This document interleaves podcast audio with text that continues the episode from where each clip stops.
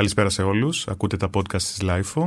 Είναι ο Αλέξανδρος Διακοσάβας στο μικρόφωνο και σήμερα έχω τη χαρά να έχω απέναντί μου έναν από τους πιο ταλαντούχους μουσικούς της νέας γενιάς και τον συνθέτει μερικών από τα πιο αγαπημένα μου τραγούδια των τελευταίων ετών με τον οποίο ήθελα εδώ και καιρό να κάνω αυτή τη συζήτηση και είμαι πάρα πολύ ε, χαρούμενος όπως είπα που μας δίνεται αυτή τη στιγμή αυτή η ευκαιρία.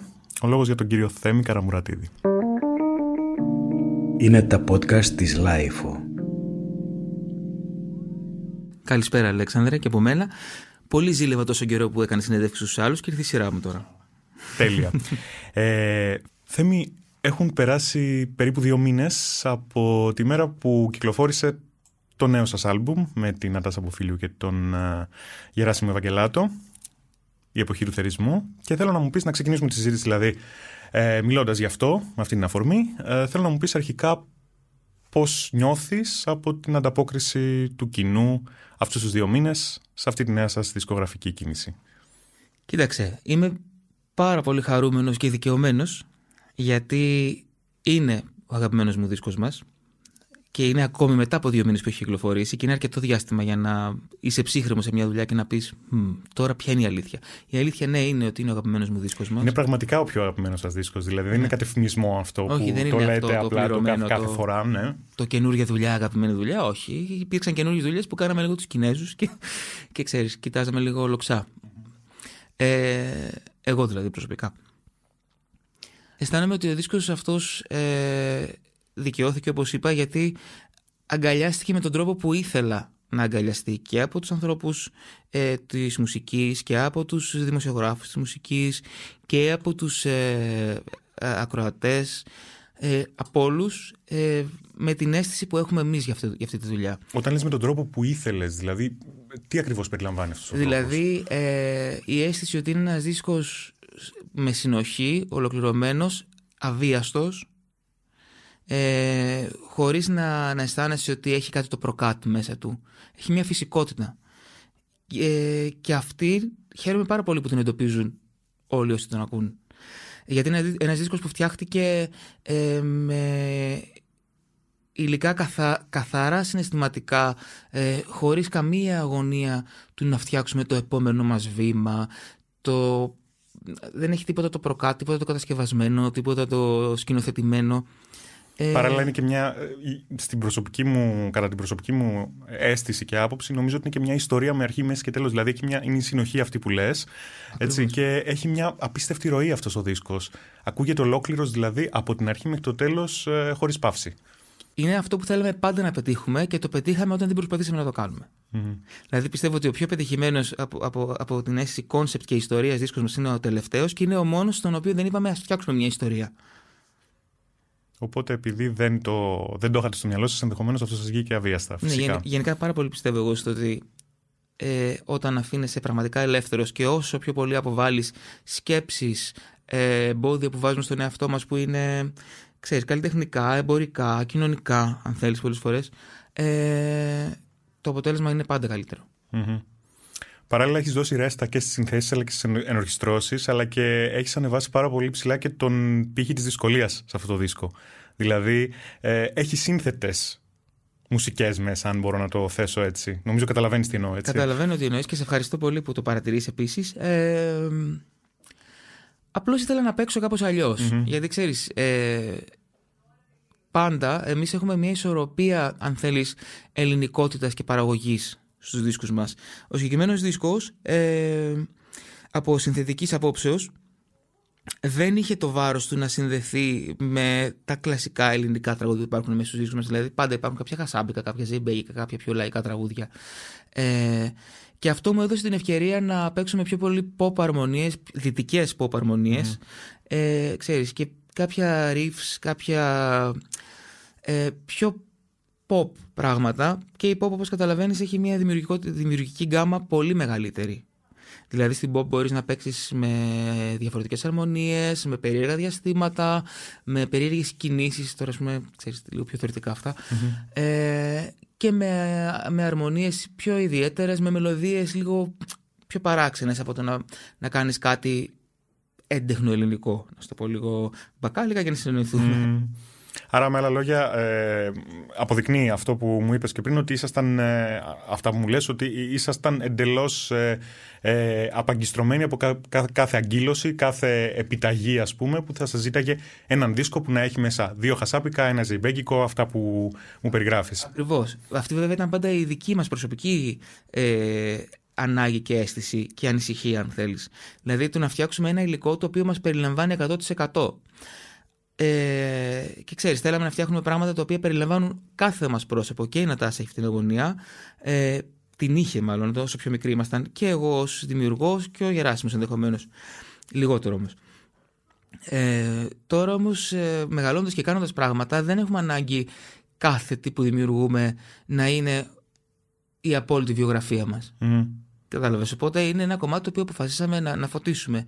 Μπορεί του χρόνου να θέλαμε να κάνουμε ένα δίσκο, ο οποίος θα είναι αν έχουμε και οι τρεις την ίδια αίσθηση, ξέρω εγώ, λαϊκά, δημοτικο-παραδοσιακά Ε, δεν θα είναι πιστεύω η αίσθησή μας, αλλά το λέω σαν, ε, σαν σημαντικό κομμάτι της εσωτερικής μας και ε, διαπροσωπικής οριμότητας. Ε, τοποθέτησε με λίγο στην ε, ψυχοσύνθεσή σου την περίοδο που γραφόταν Μισό ο δίσκος. να σε τοποθετήσω λίγο, σε τοποθετώ. Έχω τοποθετηθεί; Έχεις τοποθετηθεί, Αλέξανδρα, και η ψυχοσύνθεσή μου. Ε, όταν γραφόταν ή όταν ηχογραφούνταν; Όχι, όταν γραφόταν. Ε, για, όταν έφτιαχνε τις συνθέσεις. Όταν γραφόταν ο δίσκος, ούτε που φανταζόμασταν τι μας περιμένει. Ε, όταν ξεκίνησε δηλαδή να γράφεται, ήταν ο Ιούλιος, ο, ο προηγούμενος Ιούλιος. Καλοκαίρι του 19 δηλαδή. Καλοκαίρι του 19. Ε, που μου έδωσε ο Γεράσιμος ένα τεράστιο φάκελο με 40 τραγούδια. Ε, δικαίωμα στη λύθη λεγόταν ο, ο φάκελος αυτός. Έτσι ήθελε να το λέμε, μάλλον ο Δίσκος στο Γεράσιμο, ο Γεράσιμος στο δίσκο. Mm-hmm. Αλλά μετά αποφάσισε την εποχή του σερισμού και την προτιμήσαμε.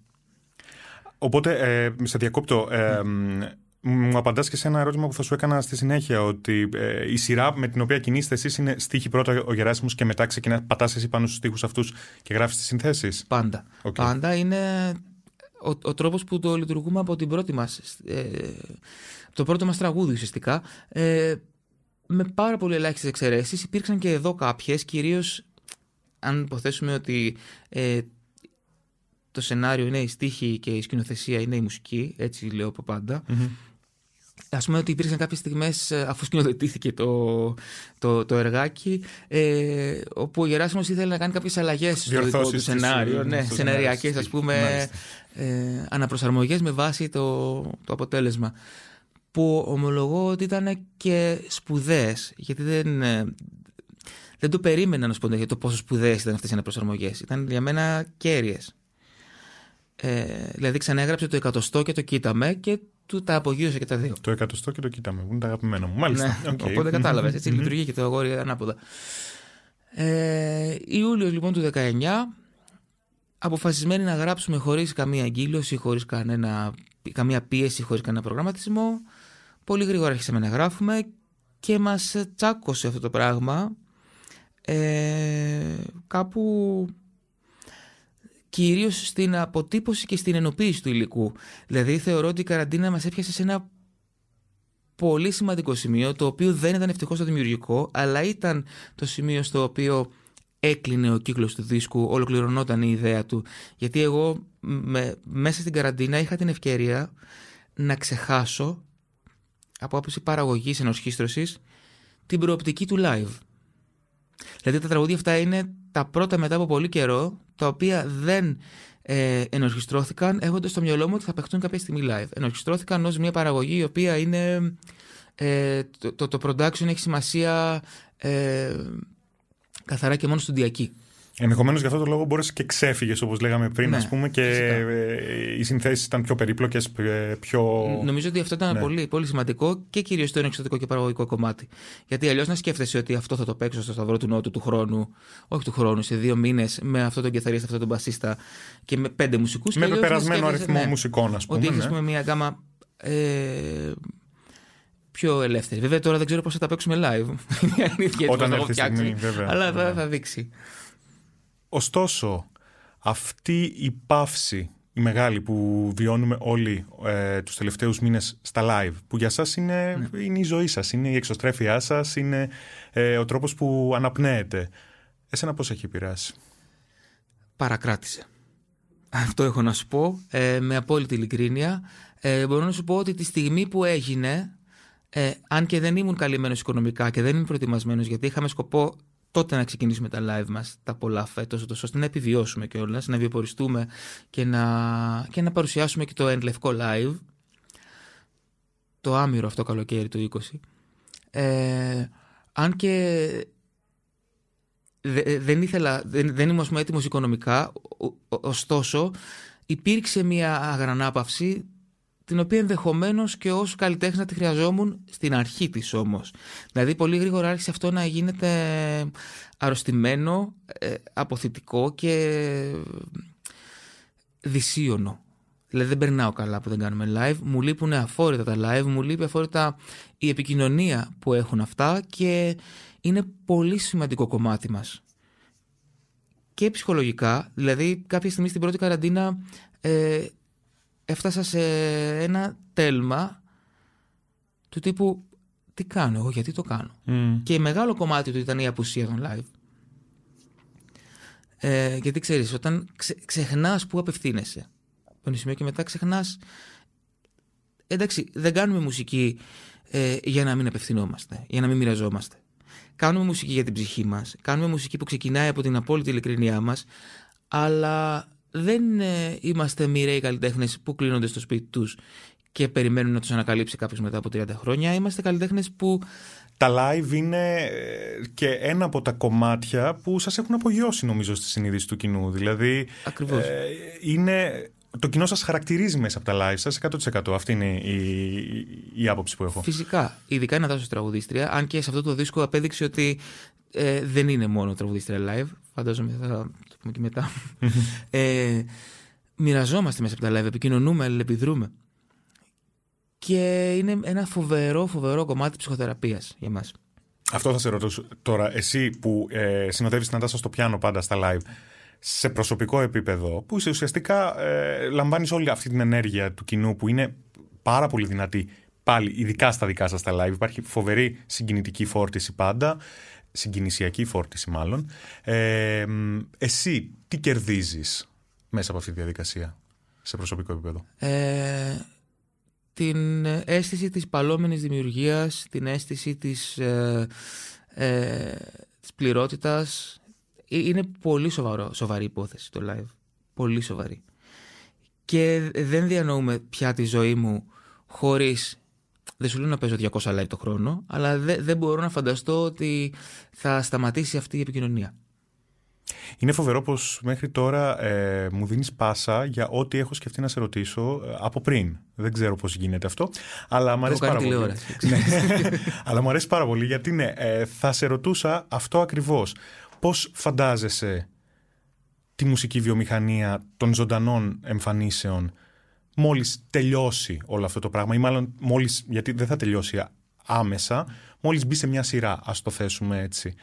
Ε, υπάρχει η, η έννοια της ε, κοινωνικής απόστασης είναι πλέον κομμάτι της καθημερινότητάς μας και κανείς δεν μπορεί να το αμφισβητήσει αυτό. Η έννοια από την άλλη ενός live ε, ενέχει την εγκύτητα, την, ε, την αγκαλιά ενδεχομένως. Mm. Πώς θα σταθεροποιηθούν αυτοί, αυτοί οι δύο παράγοντες ώστε εσείς να μπορείτε να δημιουργήσετε ξανά επί και ο κόσμος να λάβει αυτό το δημιούργημά σας. Κοιτάξτε, εμείς καταρχάς ως λαός έχουμε ένα χαρακτηριστικό. Ξεχνάμε. Ε, οπότε πιστεύω ότι ελπίζω ο υπερβολικός φόβος και η υπέρ το δέον προσοχή και αγωνία να ξεπεραστεί γρήγορα. Ε, δεν, δεν σου λέω ότι δεν θα ήμουν ανοιχτός σε μια νέα εποχή των live, γιατί ε, η δυνατότητα επικοινωνίας δεν είναι μόνο το άγγιγμα, που είναι πολύ σημαντικό κομμάτι και μου λείπει τρομερά, ας πούμε, οι, οι, οι χιλιάδες άνθρωποι όρθιοι στην Τεχνόπολη, ας πούμε, που είναι ένα κύμα. Ε, σκοπός είναι, βασικά είναι όλο στο χέρι μας στο χέρι του καθενός μας, προσωπική ευθύνη του καθενός λοιπόν είναι να επανέλθει, να επανέλθει στο πώς νιώθει, να επανέλθει στο πώς μπορεί να επικοινωνήσει ο κάθε ακροατής μας ξεχωριστά ε, και ο κάθε μουσικός επισκηνής ξεχωριστά. Ε, δεν θέλω να γίνουμε παγωμένοι δεν θα, δε, δε, και δεν, πιστε- βασικά δεν το πιστεύω καθόλου αυτό. Πιστεύω ότι ε, πολύ γρήγορα θα γυρίσουμε στο, στον, είμαστε, είμαστε καταρχάς έτοιμοι, ειδικά μετά τη δεύτερη καραντίνα, η οποία μας αποκαρδίωσε εντελώς. Πιστεύω ότι είμαστε έτοιμοι να ξεχυθούμε. Και νομίζω ότι το καλοκαίρι, αν ε, δεν προκύψει μια καινούρια καραντίνα, ένας καινούριος ιός, Ένα μια πισωγύρισμα καινούρια- οποιοδήποτε ναι, τύπου, ναι. Ένα φρικιαστικό εξοντοτικό ψωγύρισμα. Πιστεύω ότι είμαστε έτοιμοι να, να αγαπηθούμε από την αρχή. Meanwhile, στο μεταξύ εσύ, ε, τους μήνες της καραντίνας τώρα στο δεύτερο lockdown, πώς περνάς το χρόνο σου; Ε, γράφω, γράφω το δίσκο με τη Μελίνα Κανά που ετοιμάζουμε Μμμ. ε, και άλλα πράγματα. Βλέπω πάρα πολύ Netflix. Ε, Είδες κάτι τελευταία που σου άρεσε, μια και το... ολοκλήρωσα το The Crown. Μμμ. Εντάξει, εγώ βλέπω το Big Mouth. Ε, η αλήθεια είναι ότι δεν έχουν μείνει και πολλά. Γιατί είδαμε πάρα πολλά πράγματα και λόγω έλλειψης νέας παραγωγής τα καλά τα έχω δει. Ε, μια και, θες- μια και ε, ανέφερες το The Crown, ε, εσύ είσαι από αυτούς που υποστηρίζουν ότι η Gillian Anderson ήταν καλύτερη από την ε, Meryl Streep στην ενσάρκωση της Margaret Thatcher ή το αντίθετο; Εγώ αυτό που θα σου πω είναι ότι ε, όταν την είδα στο The Crown ε, μου φάνηκε πολύ υπερβολικός ο τρόπος. Λέω, είναι δυνατόν να μιλάει τόσο σαν να έχει καραμέλες στο, στο στόμα. Σαν καρικατούρα, δεν ήταν. Ναι. Ε, αλλά μετά είδα κάποια βίντεο Ναι. της Thatcher που, που ήταν τόσο κοντά στον τρόπο που το έκανε. Εντάξει, ήταν λίγο γκροτέσκο. Δηλαδή θα μπορούσε να είναι λίγο πιο μετριασμενο σαν αποτέλεσμα. Ε, αλλά νομίζω ότι η ψυχοσύνθεση ήταν πολύ δυνατή. Ήταν κοντά. Μάλιστα, κλείνουμε την παρένθεση τη Ναι. τηλεοπτική και είστε λοιπόν μια τριάδα, μια από ένα χαρακτηριστικό παράδειγμα θα έλεγα ελληνικής καλλιτεχνικής παρέας που έχει διαπρέψει την νέα χιλιετία στη, στη χώρα μας. Αρχικά πες μου ε, πώς γνωριστήκατε οι τρεις σας; Γνωριστήκαμε στα γραφεία της Μικρής Άρκτου ο, ε, αμέσως μετά την, τα αποτελέσματα της δεύτερης ακρόασης που έκανε τότε για νέους δημιουργούς και ερμηνευτές. Ε, η Νατάσα και ο Γεράσιμος είχαν πάει ήδη με τον Κώστα τον Τζίρκα ως τριάδα. Εγώ είχα πάει μόνος μου ως μονάδα και γνωριστήκαμε στα, στο, στο πλαίσιο της, ε, ε, του meet and greet party που είχε κάνει τότε η Άρκτος και ήμασταν όλοι οι νέοι ας πούμε οι, οι νικητές ξέρω εγώ, οι 18, οι 18 νικητές μαζί με τους ε, 10 δεν θυμάμαι οι 7, 7 της πρώτης ακρόασης οπότε ήμασταν 25 νέα παιδιά που αλληλεπιδρούσαμε, γνωριζόμασταν οπότε εκεί έγινε το, η, η, η, η βασική γνωριμία. Με το Γεράσιμο, βέβαια, είχαμε ήδη, μας είχε προξενέψει ήδη ο Παρασκευάς Καρασούλος σε ένα τραγούδι ε, και μου έδωσε κάποιους στίχους και μου είπε αυτούς τους στίχους πρέπει να τους μελοποιήσεις. Ε, εγώ τώρα, μικρό φιλόδοξο παιδάκι, είδα αυτό το στίχο του Γεράσιμου. Ε, παθιασμένος με αυτό που κάνω, μου το έδωσε Τετάρτη και Πέμπτη πρωί είχα γράψει έξι εκδοχές. Είναι δυνατόν να γραφτεί ένα τραγούδι τόσο γρήγορα; Έξι εκδοχές. Πω, πω. Ε, γιατί ήθελα να καλύψω κάθε πτυχή. Γιατί ήταν ένα τραγούδι το οποίο είχε μία, ε, μία ευελιξία στην οποία θα μπορούσε να, να κινηθεί συναισθηματικά. Και ήθελα να Τα φωτι- πολυσύνθετα νοήματα Ναι. του Γεράσιμου Ευαγγελάτου Και πάντα ήθελα να φαντάζομαι, φωτίσω ναι. κάθε του πλευρά, μην αφήσω κάτι απ' έξω και χάσω το τραγούδι. Οπότε το έκανα από ε, δι, δυσίωνο, δυσκύλιο, δι, δυσαρμονικό, ε, οριακά ελέκτρο μέχρι ζεϊμπέκικο. Έκανα έξι εκδοχές, έξι και δείχνω, έκανα έξι εκδοχές, ε, και ήθελα να, να καλύψω κάθε του, κάθε του πλευρά. Κυκλοφόρησε Τα αυτό το κατάφερα, τραγούδι; βέβαια. Κυκλοφόρησε. Ποιο και είναι; τώρα, τώρα μπορώ να πω πια ότι κάναμε λάθος ε, γιατί ήταν, είχαμε επιλέξει το 3 αλλά τελικά γράψαμε το 4 και δεν το κατάλαβε κανείς μέσα στον καιρό. Από τις έξι εκδοχές. Από τις έξι εκδοχές. Το τραγούδι αυτό ήταν το Χαλί, λεγόταν το Χαλί. Ε, ήταν το πρώτο πρώτο, ήταν μέσα στο τη δεύτερη ακρόαση. Ε, και μάλιστα όταν είχαμε πάει να το δηλώσουμε με το Γεράσιμο, ε, επειδή τότε τα συστήματα ήταν αναλογικά της εταιρείας πνευματικών δικαιωμάτων, είχε δει η κυρία την καρτέλα του τραγουδιού και μας λέει: το τραγούδι Το Χάλι είναι δικό σας. και λέει ο Γεράσιμος, όπως τα λέτε. Το Χάλι είναι δικό μας. Και ο ερμηνευτής ποιος ήταν σε αυτό. Ήταν η Μαρία Δημητρούλα. Μάλιστα. Μια κοπέλα η οποία από ό,τι ήμασταν μετά είναι νηπιαγωγό. Δεν, δεν Μμμ, δεν συνέχισε συνέχισε. περισσότερο. Ναι. Μάλιστα. Και πότε κατάλαβες ότι αυτό, αυτή η τριάδα έχει τη μαγιά για να δέσει και να συνεχίσει και να πάει ξανά και ξανά και ξανά. Πότε, πότε το νιώσατε μάλλον από κοινού.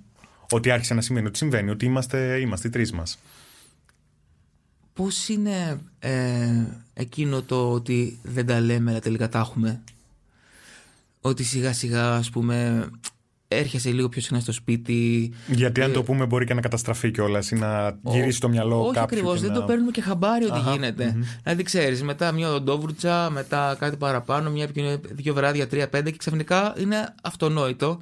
Έτσι έγινε.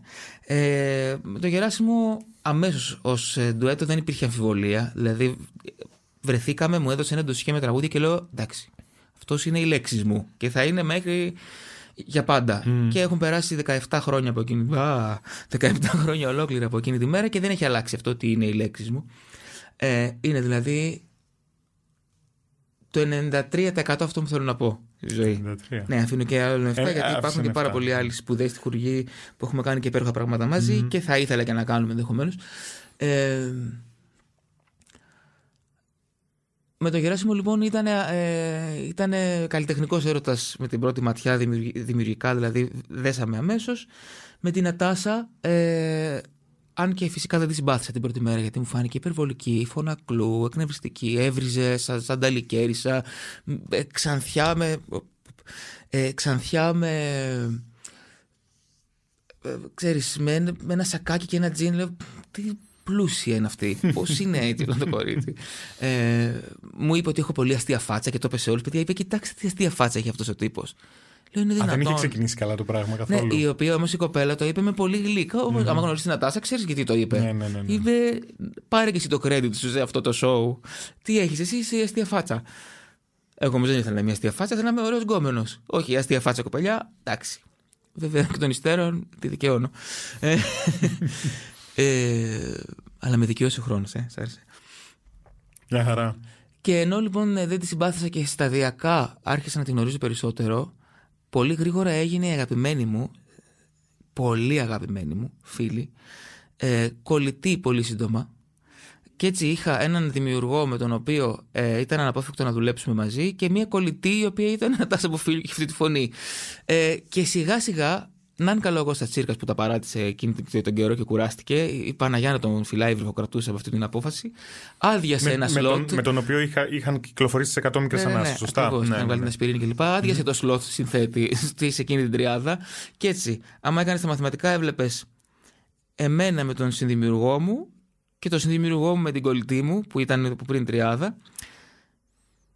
Και Ε, θα- κάπως και έγινε, θα κάπως γινόταν το έπρεπε πράγμα. Να γίνει, ναι, ναι, ναι, Ε, ήταν, ε, εξίσωση. προέκυψε μια έκτακτη ηχογράφηση του Ελευκό, η οποία έπρεπε να γίνει και έγινε κάπως καταναγκαστικά από την Ατάσα. Ε, Τι σημαίνει αυτό; σημαίνει ότι το Ενλευκό ε, από την Άρκτο ήθελα να το πει ένας καταξιωμένος τραγουδιστής, καλλιτέχνης, ε, για να μπορέσει να πάρει ένα μπουστάρισμα στο τραγούδι. Δηλαδή, ο Παρασκευάς είχε αντιληφθεί τι τραγούδι ήταν το Αχα. Ενλευκό με το που το άκουσε και είπε ότι αυτό είναι ένα πολύ σοβαρό όχημα. Ε, Το πιο διάσημο τραγούδι σας έγινε σχεδόν καταναγκαστικά λοιπόν από την Ατάση ηχογραφήθηκε. Φοβερό αυτό που λες, Εντελώς. έτσι. Ε, ε, αυτό ήταν ουσιαστικά που ε, ε, ε, τη συνεργασία μας την, ε, την επισφράγισε το ότι διέρευσε πρακτικά, να σου το πω, το Ενλευκό ε, σε, σε παραπάνω κόσμο από όσο έπρεπε. Είχε αρχίσει ας πούμε, να διαρρέει ως τραγούδι. Ω τραγούδι. Και ο Παρασκευάς έγινε έξω φρενών και είπε ότι αυτό πρέπει να διασφαλιστεί. Και έπρεπε να τραγουδηθεί τώρα. Και τώρα ποιος θα το πει, η Νατάσα. Έτσι έγινε το Λευκό. Είναι φοβερό. Είναι... Εντάξει, δεν υπήρχε περίπτωση να μην γίνει ε, τελικά όλη αυτή η συνύπαρξη. Θεωρώ ότι τίποτα από αυτά δεν είναι τυχαίο. Αλλά ε, μοιραία δηλαδή ήρθαμε μαζί. Μου φαίνεται αδιανόητο να, να, να μην γινόταν κάποτε. Απλά όλα τα κομμάτια οδήγησαν στο να γίνει. Από την άλλη όμως δεν μπορώ και να μην σε ρωτήσω. Όλα αυτά τα χρόνια δεν έχεις νιώσει ποτέ σε καλλιτεχνικό, ως καλλιτέχνης, εγκλωβισμένος;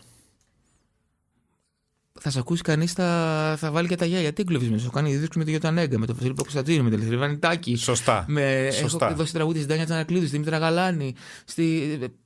Αλλά Τι δεν έχω κάνει. θεωρείς όμως Δύο ότι... ταινίες, θέατρα. Βέβαια, βέβαια, βέβαια. αλλά δεν θεωρείς ότι ε, είσαι αρκετά χαρακτηρισμένος από αυτή την τριάδα, την ε, καλλιτεχνική; Είμαι χαρακτηρισμένος από την τριάδα εκ του αποτελέσματος, όχι εκ της ε, δημιουργικής ε, ε, στενότητας. Δηλαδή, ε, ε, έχω κάνει περισσότερα τραγούδια εκτός της τριάδας από όσο έχω κάνει με την τριάδα. Σωστά. Αριθμητικά βέβαια. Αλλά αυτό ε, δείχνει ότι αυτή η τριάδα δεν είναι τυχαία μαζί. Δηλαδή, το αποτέλεσμα των τραγουδιών μας είναι αυτό το οποίο τα κάνει ισχυρότερα. Δηλαδή, εγώ κάθε χρόνο έχω μια δισκογραφική παρουσία. Μμμ. Και με άλλους. Ε, και δημιουργούς και ερμηνευτές. Ε, εντάξει, έχουν γίνει, ευτυχώς έχουν πάει πάρα πολύ καλά πολλά πράγματα. Δεν έχω δηλαδή παράπονο ότι είμαι αποτυχημένος πέραν αυτού. Ξέρεις, πέραν της τριάδας. Αλλά ε, επειδή έχει τέτοιο δυνατό σχη- ε, σήμα αυτή η τριάδα, δεν, δεν, δεν ε, ξέρεις, δεν, απο, απο, απο- δεν, απο- δεν έχει αποκολληθεί κανείς μας ποτέ από αυτήν και νομίζω ότι δεν θέλει κανείς να αποκολληθεί. Δηλαδή, όση χαρά, ας πούμε, νιώθω ε, που παίζω με άλλους δημιουργούς και συνδημιουργούς, την ίδια νιώθω όταν επανέρχομαι και στο σπίτι μας με τα παιδιά και δημιουργούμε. Είναι πολύ σημαντικό αυτό που μου λες ότι δημιουργικά νιώθεις εντελώς ελεύθερος, έτσι. Ναι, Οπότε μα βέβαια. είναι η αρχή ε, το- των πάντων, νομίζω. Φυσικά. Ε, μ, θέλω να σου κάνω μια ερώτηση όμως ε, που είχα ε, θέσει και στην Ατάσα σε μια παλιότερη συζήτηση που είχαμε.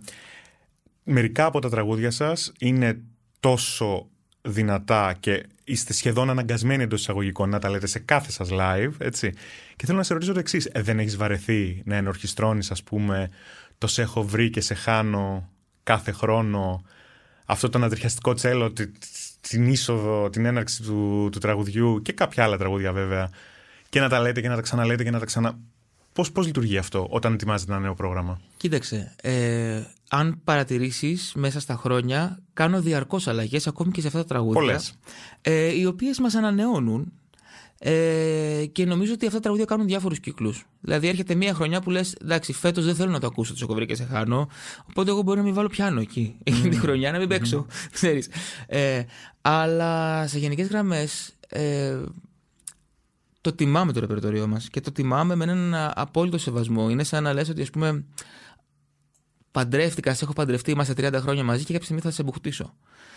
Όχι, γιατί ε, δεν μπορώ να μην έχω ευγνωμοσύνη για το σε έχω βρει και σε χάνω και να μην έχω πάντα ευγνωμοσύνη για το σε έχω βρει και σε χάνω και 97 χρονών να είμαι, το σε έχω βρει και σε χάνω, θα έχει πάντα τη θέση του. Εντάξει, ίσως κάποια στιγμή, αν όλα πάνε όπως ονειρευόμαστε και αυξηθούν τόσο πολύ τα, τα τραγούδια μα και το ρεπερτόριό μας, οπότε κάποια μπαινοβγαίνουν, θα έχει και μια γοητεία, μια απόσταση.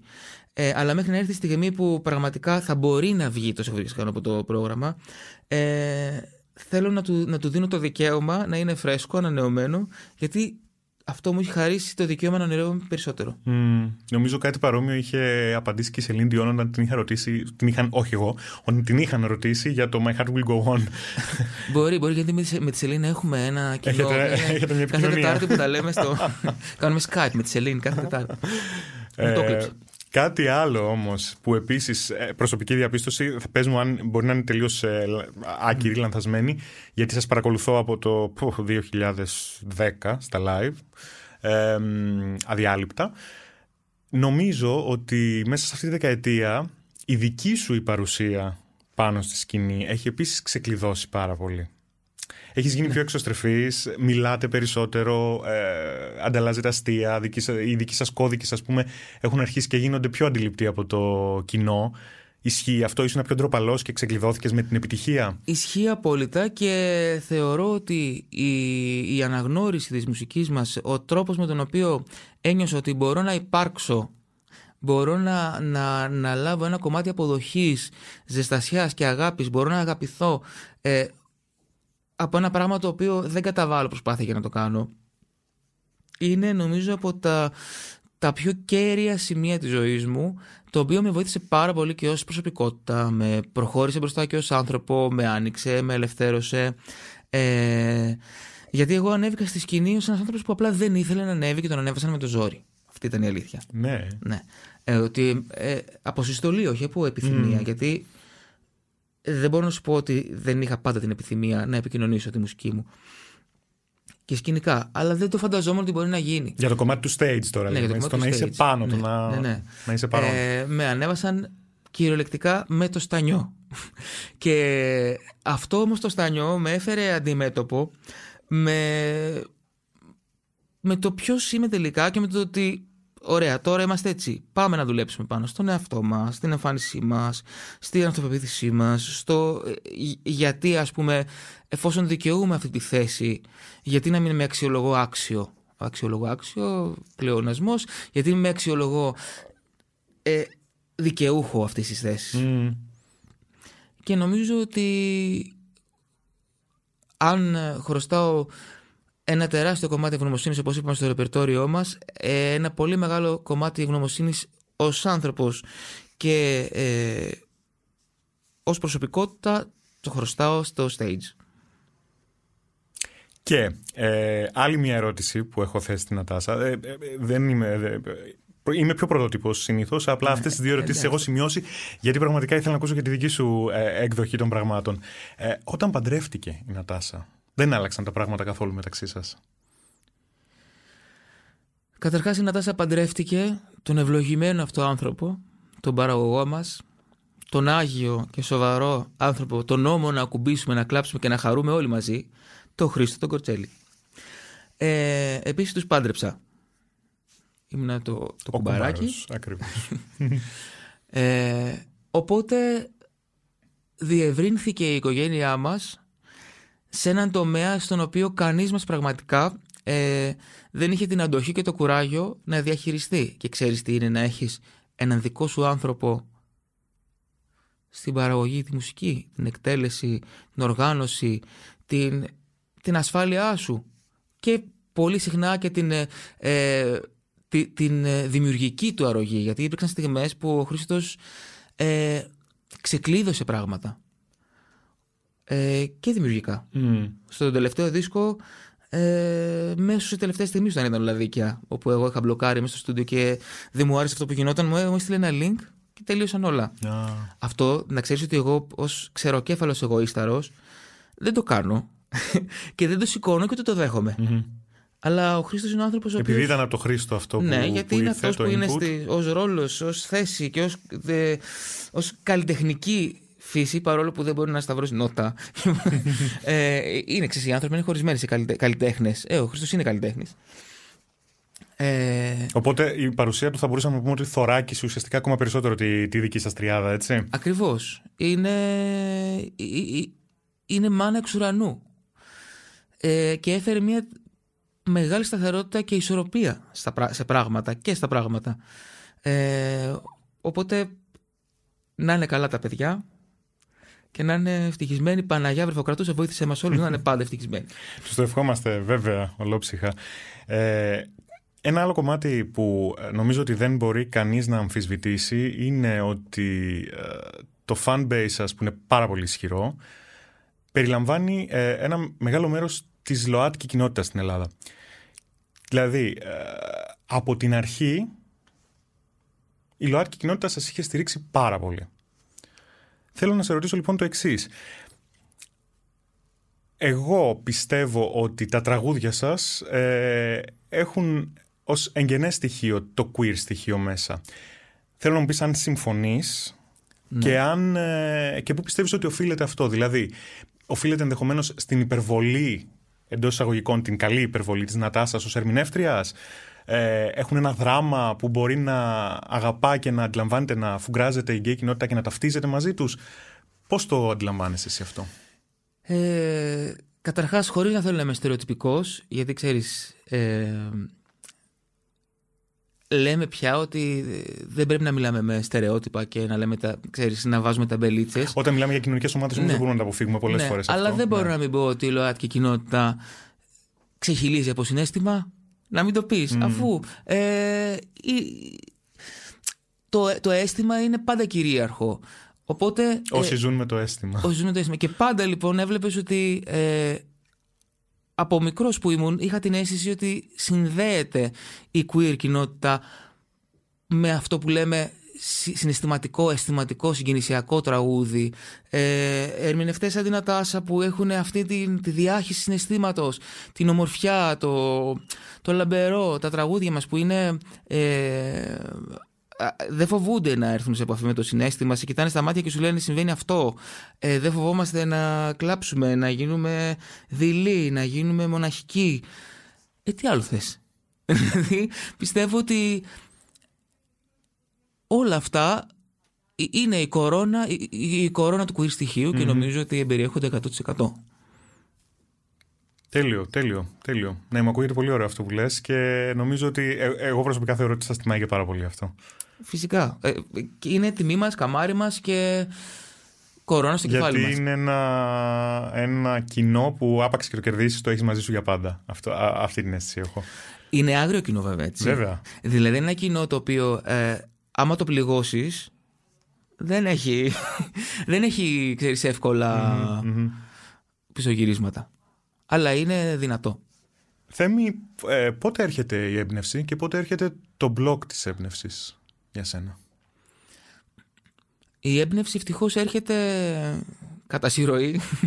δεν είχα ποτέ προβλήματα ε, σε, συντονιού δημιουργικού.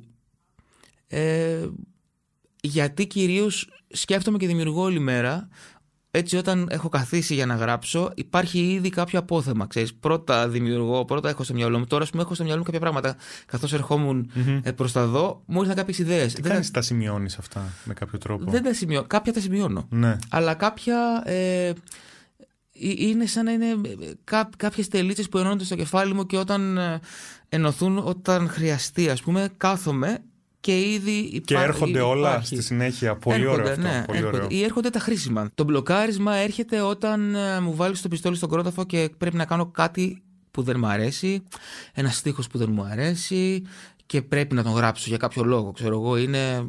Δεν ξέρω για ποιο λόγο πρέπει να γράψω ένα στίχο που δεν μου αρέσει, αλλά μπορεί να υπαρχει κάποια. Ξέρεις, ένα πιστικό deadline ενδεχομένως. Ναι, ένα πιστικό ναι. deadline, μια συνθήκη στην οποία πρέπει να γράψω κάτι το οποίο δεν καλοπερνάω, ας πούμε, μαζί του.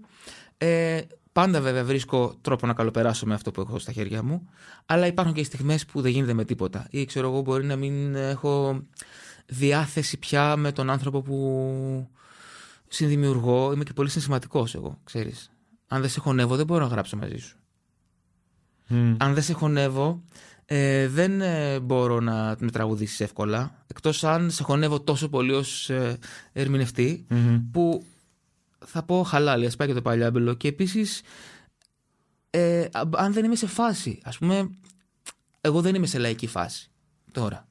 Δεν έχω την, την ανάγκη να κάτσω να γράψω έναν λαϊκό δίσκο. Ε, Έχοντας τελειώσει λέει, το δίσκο με τη Μελίνα, την Κανά, τον έχουμε γράψει και είναι έτοιμος να κυκλοφορήσει. Δεν θέλω να γράψω κάτι. Ε, ε, τι να σου πω, πότε θα βγούμε την καραντίνα, να σου πω πότε θα τελειώσουμε το στούντιο mm να σου πω τότε. Α, οπότε είστε ναι. στο, στο τελείως ε, είμαστε, ναι. είμαστε σε εκείνο το πάμε να κόψουμε το νήμα, αλλά δεν μπορούμε τώρα και οπότε έχουμε μείνει πίσω. Ε, έχω κλείσει αυτό το κομμάτι μου, δεν θέλω να κάνω τώρα λαϊκό δίσκο. Αν μου πεις Θέμη, αύριο έλα τώρα να κάνεις ένα λαϊκό δίσκο, δεν θα τον κάνω ωραίο. Ή δεν θα θέλω να τον κάνω. Μια και αναφέρεσαι στο νέο δίσκο με τη Μελίνα Κανά, θα ήθελα να μου πεις ποιες ήταν, ε, ποια ήταν η σχέση σου συγκεκριμένα με τη μητέρα σου και το ρωτάω αυτό ναι. γιατί έχει συνδεθεί επίσης με, με, κυρίως με γυναίκες ερμηνεύτριες θα λέγαμε. Ωραία. Ναι. Άρα... Με γυναίκες ερμηνεύτριες έχω συνδεθεί νομίζω για τον λόγο που αναφέραμε προηγουμένως ότι τα κορίτσια έρχονται πιο εύκολα σε με το συναισθημά τους είναι πιο απελευθερωμένα. Η έννοια και... της θηλυκότητα έχει να κάνει με αυτό, γιατί ναι, λέγαμε για το, για το και με βάση κοινό, οπότε, την, ναι. την, ε, την κοινωνική πολιτική ορθότητα και αυτό που μας επιτάσσεται από μικρή. Ε, τα κορίτσια μπορούν να κλάψουν. Έτσι. Τα αγόρια δεν κλαίνε εύκολα. εύκολα. Δυστυχώς δεν κλαίνε εύκολα. Ενώ δεν τους επιτρέπεται να, να κλάψουν εύκολα. Και έτσι δεν υπάρχουν πάρα πολλοί ερμηνευτές άντρες οι οποίοι να να, να είναι τόσο εύκολα, ας πούμε. Δηλαδή δεν υπάρχουν, δεν υπάρχουν πολλοί Βασίλειδες Παπακοσταντίνου ή ας πούμε ε, ο Γιώργος Νταλάρας. Υπάρχουν φυσικά πολλοί που ακουμπούν στο αίσθημα αυτό. Ε, αλλά όχι με, με τον τρόπο τον συναισθηματικό. Υπάρχουν οι αρχοντικές λαϊκές φωνές οι οποίες επίσης έχουν λιγοστέψει έτσι και πολύ. Ε, οπότε τα κορίτσια εξορισμού είναι πιο κοντά μας στο να γινει αυτό το πράγμα, πιο ευκολο Και νομίζω ότι και ως ακροατές το ίδιο έχουμε εισπράξει. Ε, με τη μαμά μου η σχέση ήταν και είναι πάντα καταπληκτική. Της έχω τρομερή αδυναμία. Ε, είναι μια φανταστική μαμά. Ήταν πάντα μια φανταστική μαμά. Και ο μπαμπάς μου φυσικά είναι φανταστικός μπαμπάς. Αλλά επειδή με ρωτήσει τη μαμά, θα σου πω. Ε, η οποία την κρίσιμη στιγμή ε, έδινε την απάντηση που έπρεπε. Μπορεί, ξέρω εγώ, μέχρι να έρθει αυτή η στιγμή να είχε το, το δικό της τρόπο να βλέπει τα πράγματα, να είχε ε, τα δικά της θέλω, αλλά όταν έφτανε ε, το πράγμα στον κορεμό δεν υπήρχε περίπτωση να μην σε γραπώσει και να σε σώσει και να σου πει όλα θα γίνουν εδώ. Εγώ είμαι εδώ και θα γίνει. Τι όμορφο. Και πολύ σημαντικό. Τι θυμάσαι λοιπόν έντονα από την παιδική σου ηλικία, μια και ξεκινήσαμε αυτή τη συζήτηση τώρα. Ε, Μεγάλωσες ναι. ε, στην Μαθία, σωστά. Μεγάλωσε στο πλατή Ε, ένα χωριό που μου λείπει πια, μπορώ να σου πω. Μου λείπει κυρίως βέβαια αυτό που ήταν τότε. Γιατί το 80, όπως καταλαβαίνεις, είναι μια εποχή που ένα προσφυγικό χωριό άνθιζε σε σχέση με το 2020 που δεν, δεν υπάρχουν καν οι ονομασίες αυτές. Είναι το ένα, δεν υπάρχουν νομοί. Εσύ το ήξερε δεν υπάρχουν νομοί. Ναι. Εγώ το έμαθα ναι, ναι, όταν ναι. έπρεπε να κάνω τη, το έγγραφο της κυκλοφορίας mm. μου. Πρώην νομή, ακούω πρώην νομή. Τέλος πάντων. Ε, μεγάλωσα λοιπόν σε ένα, ένα παιδί, σε, σε, ένα, σε, σε ένα μικρό όχι και πολύ μικρό, σε ένα χωριό, ας πούμε, σε μια κομμόπολη θα λέγαμε, 3-4 χιλιάδων ανθρώπων τότε. Το λες και κεφαλοχώρι. Ναι, κεφαλοχώρι, ήταν ε, αδιάλειπτα, ασύγκριτα και απροκάλυπτα. Ναι, ναι, ναι. Μην τα συζητάμε τώρα. Αυτά ήταν κεφαλοχώρι, αλλά αν μη τι άλλο, είπα να του δώσω και ένα παραπάνω credit. Είπα κομμόπολη. Σχεδόν κομμόπολη, με, μάλιστα, μάλιστα, βέβαια. Ε, Κοντά στη Βέρεια. Και εμείς ήμασταν κομμοπολίτε. Κομμοπολίτε. ωραίο, ωραίο, ωραίο. Είχαμε και ποτό το κομμοπόλιτα. Έλα, σταματάω. Ήταν ανάμεσα στη Θεσσαλονίκη και στη Βέρεια, σε απόσταση. Α, οπότε ήσουν κοντά και στη Θεσσαλονίκη. Ναι, αυτό, ήταν λίγο πιο κοντά στη Βέρεια, αλλά επειδή ήταν συνδεδεμένο με τρένο με τη Θεσσαλονίκη, mm. εγώ Σαββατοκύριακα πήγαινα θεωρητικά και πιάνω στη Θεσσαλονίκη. Είχαμε σχέση με τη Θεσσαλονίκη. Α, μάλιστα. Ναι, ήταν μισή ωρίτσα. Θα ε, σε ρώταγα γι' αυτό. Πώς, δηλαδή, οι μουσικές σπουδές πώς ξεκίνησαν ε, από ένα παιδί που μένει σε ένα χωριό; Ξεκίνησαν λοιπόν σε αυτά τα παιδικά χρόνια που λες, όπου ε, μέσα σε όλη την. Ε, πολύ αγάπη. Πολύ αγάπη με την αδερφή μου, πολύ δέσιμο, ε, γλέντια, χαρές, σουβλάκια, φίλοι. Ήμασταν αγαπημένα παιδιά. Είχα τα κολλήματά μου, τις ανασφαλιές μου, τη, της συστολή μου δεν είναι εύκολο να είσαι ένα, ένας στρουμπουλό παιδί που παίζει μουσική σε ένα χωριό. Ποτέ δεν θα είναι εύκολο αυτό. Ελπίζω να είναι όσο Τώρα φύγει δύο θέματα πάρα πολύ σημαντικά. Έτσι. Μιλάμε για το ναι. fat shaming από τη μία, έτσι. Ναι. body shaming μάλλον θα μπορούσαμε να το πούμε, αλλά και για το θέμα της καλλιτεχνικής ευαισθησίας ενό παιδιού σε ένα μικρό τόπο, σωστά; Βέβαια. Ε, μπορώ να σου πω ότι ε, το fat shaming, το body shaming μάλλον, ε, ήταν κάτι το οποίο υπήρχε φυσικά ε, διαμόρφωσε πάρα πολύ μεγάλο κομμάτι της προσωπικότητάς μου και της συστολής που είχα και αν θέλεις και της εξέλιξής μου της, ε, της βιολογικής ήταν ένα πολύ, ένα κέριο κομμάτι αλλά... Άρα μπορούμε να πούμε ότι την τελευταία δεκαετία αυτό που, λέγαμε, που συζητάγαμε και πριν για το ξεκούμπομα σου, το ότι έχεις ε, ε ανοιχθεί πάρα πολύ και on stage, έχει να κάνει με το γεγονός ότι έχεις χάσει κιλά. Καταρχάς, εγώ στη σκηνή ανέβηκα 152 κιλά. Οπότε, όταν ανεβαίνεις 152 κιλά και δεν θες να βγεις από το σπίτι σου αυτό το καλοκαίρι, γιατί έτσι αισθάνεσαι ότι πια έχεις φορτώσει τον εαυτό σου με ένα βάρος το οποίο ξέρεις ότι δεν είσαι εσύ, ξέρεις γιατί το έχεις φορτώσει, αλλά δεν μπορείς να το αποβάλεις. Όταν λοιπόν ανέβηκα στη σκηνή έτσι και ένιωσα την αποδοχή, ένιωσα το ότι δεν έχει αυτό σημασία τώρα. Σημασία δεν έχει ούτε τι φοράς, ούτε πώς κάθεσαι, ούτε πως, ότι είσαι 153 κιλά. Σημασία έχει ότι ε, έγραψες κάτι και αυτό το κάτι μπόρεσε ας πούμε ο άλλος να το πιάσει και να σε πιάσει από το χέρι. Αυτό είναι 10 χρόνια ψυχοθεραπείας από μόνο του. δηλαδή είναι άλμα είναι αποδοχή, ψυχολογικό. Είναι, είναι, είναι άλμα κατευθείαν. Ε, κοίτα, το σημαντικό είναι το ότι είχα δύο γονείς οι οποίοι χωρίς να υπάρχει κάποιος λόγος ή κάποιο σχέδιο, κάποιο plan B γι' αυτό, ε, με στήριξαν από την αρχή. Η μαμά μου πήρε πιάνο με δόσεις από τους Έλληνες που έρχονταν από τη Ρωσία τότε σοριδών. Ε, και το παρουσίασε στον παπά μου και είπε παιδιά πήραμε ένα πιάνο στο παιδί ε, γιατί είχα κλείσει έφεση και έπαιζα στις, στις γειτόνισσες Παύλα ξαδέρφης μου το Παύλα παιδικής μας φίλης ε, το πιάνο Οπότε το είδε η μαμά, είδε ότι σου ναι, το γουστάρεις, σου αρέσει και θα το πάρω πιάνο το Εγώ εντωμεταξύ απέκτησα μια σχέση λατρείας με αυτό το πιάνο. Ήμουν πάνω από πάνω του μέρες, νύχτες, ώρες τελείωτες. Ε, οι γονείς μου, ο πατέρας μου, όντας αυτοδίδακτο μουσικός και έχοντας το μεράκι, η μαμά μου, όντας αυτοδίδακτη λαϊκή ζωγράφος, αλλά ε, είχε και αυτή ας πούμε, πολύ καλλιτεχνική φλέβα, πολύ μουσική στο σπίτι μας. Ακούγαμε τότε τους σταθμούς του ε, τον Ανατολικό και τον Παρατηρητή. Άκουγε η μαμά μου όλη μέρα σε ένα άσπρο ραδιοφωνάκι. Ε, όπου ήταν. Ε, θυμάμαι όταν είχε βγει με το μαμά Γερνάου, είχε πάει η Τάνια Τσαναγλίδου για πρώτη συνέντευξη εκεί. Mm. Τέτοιοι σταθμοί. Ε, σημαντική, πολύ στην εποχή τους. Ε, Άρα και τα δικά σου τα μουσικά ακούσματα στην εφηβεία ήταν αυτά; Ναι. 80s τότε και 90s μετά στη συνέχεια; Στα, στα παιδικά χρόνια ήταν οπωσδήποτε αυτά. Δηλαδή ήταν ο Ανατολικός και ο παρατηρητή της μαμάς μου, ήταν η Τσανακλειδού, ο Κωνσταντίνου, η Πρωτοψάλτη, mm. η Γαλάνη, η Αλεξίου. Η θα σε ρώταγα γι' αυτό. Δηλαδή θα ήθελα να σε ρωτήσω αν άκουγες περισσότερο Πρωτοψάλτη ή Μαντόνα, ας πούμε. Ναι, Μαντόνα. Ε, όταν έγινα 10, συνέβη. Όταν έγινα 8, συνέβη ένα κοσμογονικό γεγονός. Άνοιξε ελεύθερο MTV στη Βόρεια Ελλάδα. Και εκεί αρχίζει η δική μου συμβολή στα μουσικά μου ακούσματα. Όπου είμαι με ένα βίντεο τότε. Ένα recorder, ε. Ένα recorder mm. και όλη μέρα. UK Top 40. Ε, Θαυμαστός καινούριο κόσμος, ακούγεται αυτό τελείως έτσι. Δηλαδή παράθυρο στη, στο εξωτερικό. Αδιανόητο. Mm. Ε, κάθε εβδομάδα αγωνίες, παθιαζόμουν με τραγούδια, ε, εκεί ανακάλυψα πράγματα τα οποία. Εντάξει, δεν μπορώ να φανταστώ ένα παιδάκι το 91 να ανακαλύπτει την τωρία είμαι στο πλατή Μαθίας. Και να παθιάζεται με μια τρελή κυρία σε, με κάτι δίχτυα. Γιατί επίσης ήταν και το βίντεο το ευρωπαϊκό τότε που ήταν πολύ πιο. Ε, Πώς το λένε, παρατραβηγμένο σε σχέση με το αμερικάνικο, το οποίο ήταν πιο πολιτικά correct. Ε, Οπότε ξαφνικά άνοιξε ένας κόσμος ο οποίος μου έδινε το δικαίωμα να ακούσω ό,τι γίνεται στον κόσμο. Που είναι πράγμα το οποίο δεν ξέρω αν μπορείς να αντιληφθείς τι μεγαλείο ήταν αυτό και τι δώρο. Γιατί τώρα το MTV του 80-90 ήταν η βίβλος. Βέβαια.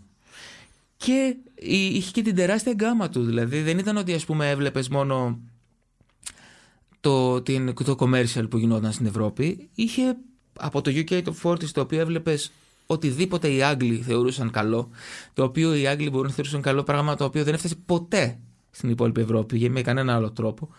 Ε, εκεί ας πούμε έχω και την Kate Bush και την Tori Amos, εκεί έπαθα Annie Lennox. ε, μέχρι το MTV Fresh που έβλεπες ας πούμε πράγματα που κυκλοφορούσαν τώρα. Τώρα, στην ίδια στιγμή στην Ευρώπη. Δηλαδή πιο ίντερνετ, γιατί ήταν η απόλυτη, mm. απόλυτος συγχρονισμός αυτό. Ε, και έτσι ξεκίνησε μια, ένα δεύτερο πολύ σημαντικό κομμάτι της, ε, της διαμόρφωσής μου της μουσικής. Μετά η προσπάθεια για σπουδές, στην οποία συνέβαλαν και οι γονείς μου πάρα πολύ μουσικές. Με πήγαινε έφερε ο πατέρας μου καημένος σε Αλεξάνδρεια, μετά. Ε, Αλεξάνδρεια η Μαθίας, έτσι, mm-hmm. η Αλεξάνδρεια Αιγύπτου. ναι, ναι. Ε, μετά Θεσσαλονίκη, μετά φεύγαν οι δασκάλες, έκλαιγα εγώ, ερωτευόμουν, τις αγαπούσα, τις ήθελα για πάντα. Αυτές πηγαίναν στα τρίκαλα, μου έλεγε Πώς θα σε πάω στα τρίκαλα; Τρίκαλα Θεσσαλίας. Λέω, θέλω να με πηγαίνεις. Δεν με πήγε τελικά, δεν κατάφερα και εγώ. Βαρέθηκα, ας πούμε, να πηγαίνω εκεί. Μετά ήρθαν οι παραλλαδικέ. Οπότε Για... είχες κάνει όλα τα πάντα από πιάνο, αρμονίες, θεωρίες, όλες τις μουσικές σπουδέ τις είχες ξεκινήσει από σχολική ηλικία, έτσι. Ναι, από τα. Ουσιαστικά τα, τα πρώτα μαθήματα 6 μήνες ήταν όταν στα 8, 9. Mm-hmm. Αλλά μετά άρχισα στα 13 ο 2. Ε, απλά εντάξει, ήταν ένα γολγοθά στον οποίο από τον Χρήστο του Λαζαρίδη που μου έκανε τα πρώτα μαθήματα στο χωριό μέχρι ε, την ε, κυρία Περιστέρη που μου έκανε τα μαθήματα ε, του κρατικού Βορείου Ελλάδος που μου έκανε στην Θεσσαλονίκη. Ένας τραυματικός γολγοθάς. Δηλαδή αν, αν μου έλεγες τι θα άλλαζες στη ζωή σου τι θα αν έχει δυνατότητα θα σου έλεγα ότι θα ήθελα να γίνω ξανά 9 χρονών και να ξεκινήσω όπως όλα τα παιδάκια του κόσμου που πηγαίνουν στα οδεία τους και να κάνω την κατωτέρα μου, τη, το υποκαταρχική κατωτέρα, μέση, ανωτέρα, να πάρω το πτυχίο μου σαν άνθρωπος, να πάρω τα, τα, το πτυχίο ορμονία κλπ. Εγώ έκανα ένα σωρό πασαλήματα να προλάβω χρόνους να καλύψω και να, να, να τυθασέψω έναν τεμπέλι. Έτσι, γιατί όπως θα έχεις ψηλιαστεί, ε, όσο πιο πολύ έφεση έχεις στο γράψιμο, τόσο πιο τεμπέλι είσαι στο παίξιμο. Ε, και όσο πιο πολύ συνδέεσαι συναισθηματικά, τόσο πιο πολύ αυτό που σε νοιάζει δεν είναι το βιρτουοζητέ, αλλά είναι ε, το βάθος. Είναι δηλαδή ε, λίγες περιπτώσεις Όπως είναι ο Στέφανος Κορκολής ή είναι ξέρω εγώ, ο Δημήτρης Παπαδημητρίου, που είναι άνθρωποι απόλυτα καλλιεργημένοι μουσικά και παικτικά, ε, ή ο Γιώργος Χατζηνάσιο, ξέρω εγώ, που να, που να έχουν παίξει φοβερά, αλλά να έχουν ταυτόχρονα και επαφή με το αίσθημα τόσο μεγάλη. Ξέρεις, τόσο σπουδαίοι παίκτες δεν είναι συνήθως συνθέτες. Οπότε ο Γολγοθάς αυτός. Ε... Θα άλλαζα λοιπόν αυτό. Ναι, ναι. Θα, θα γύριζα το χρόνο και θα έλεγα: Έλα ρε Θεμάκο μου να σπουδάσει κανονικά. Καημένα ταλέπορε. Που είσαι μια ζωή το παιδί που έχει τις απίστευτες δυνατότητες και πρέπει να, να πας στο τάδε οδείο και να κάνεις το τάδε πράγμα. Αλλά μετά φαίνονται τα κενά σου, έτσι. Mm. Διότι ό,τι και να γίνει, όταν. Ε, δεν μπορείς, εγώ έδωσα, ας πούμε, για τρίτη μέση στο οδείο έχοντας κάνει τρία χρόνια πιάνο. Mm-hmm. Τι σημαίνει αυτό. Mm-hmm. Δεν ξέρεις, αλλά ήταν κάτι Όχι, πολύ. Όχι, ξέρω, ξέρω. Α, ναι. Έχω και εγώ κλασικές σπουδές ναι. κιθάρας. Ναι, ναι, Καταλαβαίνεις τι σημαίνει ναι. αυτό, έτσι. Τρία χρόνια μουσική πάμε για τρίτη μέση. Ναι, Καταλαβαίνεις τι έπρεπε να αναπληρώσω. Δεν ήμουνα, ήμουνα μεγάλος για το λίγο, μικρός για το πολύ. Για το πολύ, ναι. Και, και αυτό μετά... μου στοιχίζει, ας πούμε. Ακόμη και τώρα. Πανελλήνιες. Πανελλήνιες. Πανελλήνιες. Αθήνα Δημοσιογραφία στην Πάντιο Μέσα Μαζικής Επικοινωνίας και Πολιτισμού. Τότε λέγονταν αλλιώς. Λέγονταν μαζί μαζικής ενημέρωσης και πολιτισμου και επικοινωνίας, κάτι άλλο. Ε, Αυτό ήθελες να σπουδάσεις; Πρώτη μου επιλογή ήταν νομίζω ψυχολογία. Okay. Αλλά κοίτα τώρα. Υπάρχουν αυτά τα οποία κάνουμε για, για το Θεαθήνη και αυτά τα οποία μας γοητεύουν. Εμένα η σχολή η οποία με τράβηξε ήταν η σχολή μου και κυρίως γιατί είχε ε, μια, σου, σου προσέφερε μια δυνατότητα καλλιέργειας υπό το άλλο σπουδών. Σου έλεγε θα κάνεις εδώ γραφή σεναρίου, θα κάνεις ιστορία κινηματογράφου, θα κάνεις ιστορία τέχνης, θα μάθεις θέατρο, θα έχεις εργαστήρια μουσικής, θα έχεις ε, μουσιολογία. Ε, ε, αδιανόητη γκάμα. Μια πολύ μεγάλη ε, γκάμα πολιτιστικών πραγμάτων που σε ενδιαφέραν όλα αυτά. Ακριβώ. Και λέω, κοίταξε, ναι. εγώ θα λέω ότι σπουδάζω και θα μαθαίνω. Ε, εντάξει, δεν ήταν έτσι στην πράξη. Αν και. Γιατί εντάξει, τώρα να, να, να έχεις αυτό το πρόγραμμα σπουδών και να ξεκινάς πρώτη μέρα με τον Γιώργο Βέλτσο. Είναι λίγο. Φρενάρεται. Είναι σκληρό. Φρενάρεται το παιδάκι το οποίο ήρθε να μάθει τέχνη. Λες, τι θες εδώ, ρε καραμήτρο. Mm-hmm. Που πας, κακομύρι, γύρνα πίσω στο χωριό σου, στα μπέλια. Έτσι όπως μου το περιγράφεις και όλα, ήθελα να σε ρωτήσω και γι' αυτό. Υπήρχε κάποιο. Επειδή εγώ το έχω βιώσει, γιατί και εγώ από επαρχία είμαι, υπήρχε κάποιο αίσθημα κατωτερότητας τα πρώτα χρόνια από το παιδί που ήρθε από το χωριό στην Αθήνα και αγωνίζεται, παλεύει να βρει τη θέση του ε, στη ζούγκλα των μεγάλων; Ε, κοίταξε, επειδή πάντοτε ήμουν ένα. Ήμουν καλομαθημένος σε σχέση με, τη, με την κοινωνική μου θέση στο mm. χωριό μου και με τους φίλους μου και με τους δασκάλους μου επειδή πάντα είχα μία... Ήμουν ένα παιδί που μου κοβέ. Ήμουν ένα παιδί που γέλαγες πολύ μαζί μου. Ε, διασκε... Μου άρεσε να διασκεδάζουν όλοι και να γελάνε.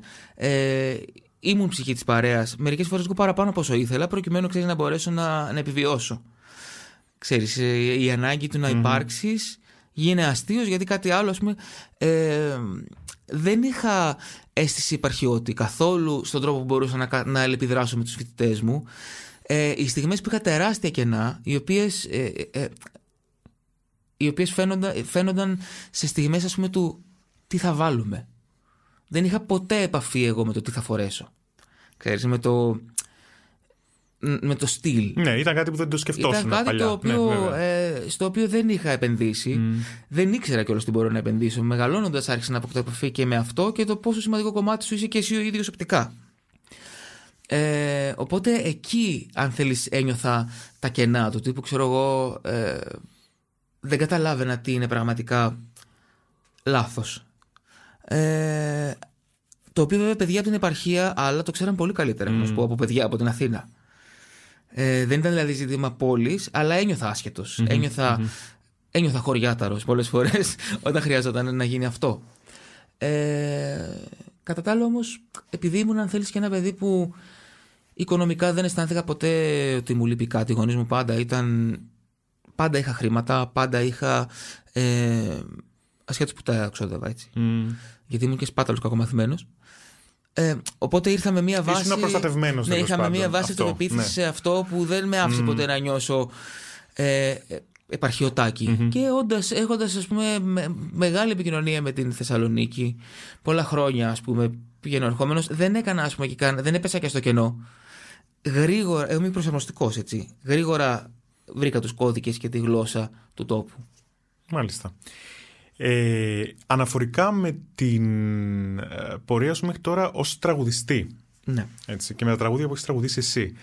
Σε αυτό το κομμάτι, γιατί δεν έχεις επενδύσει περισσότερο; Γιατί δεν χρειάστηκε ή δεν υπήρξε πραγματικά η ανάγκη να γίνει.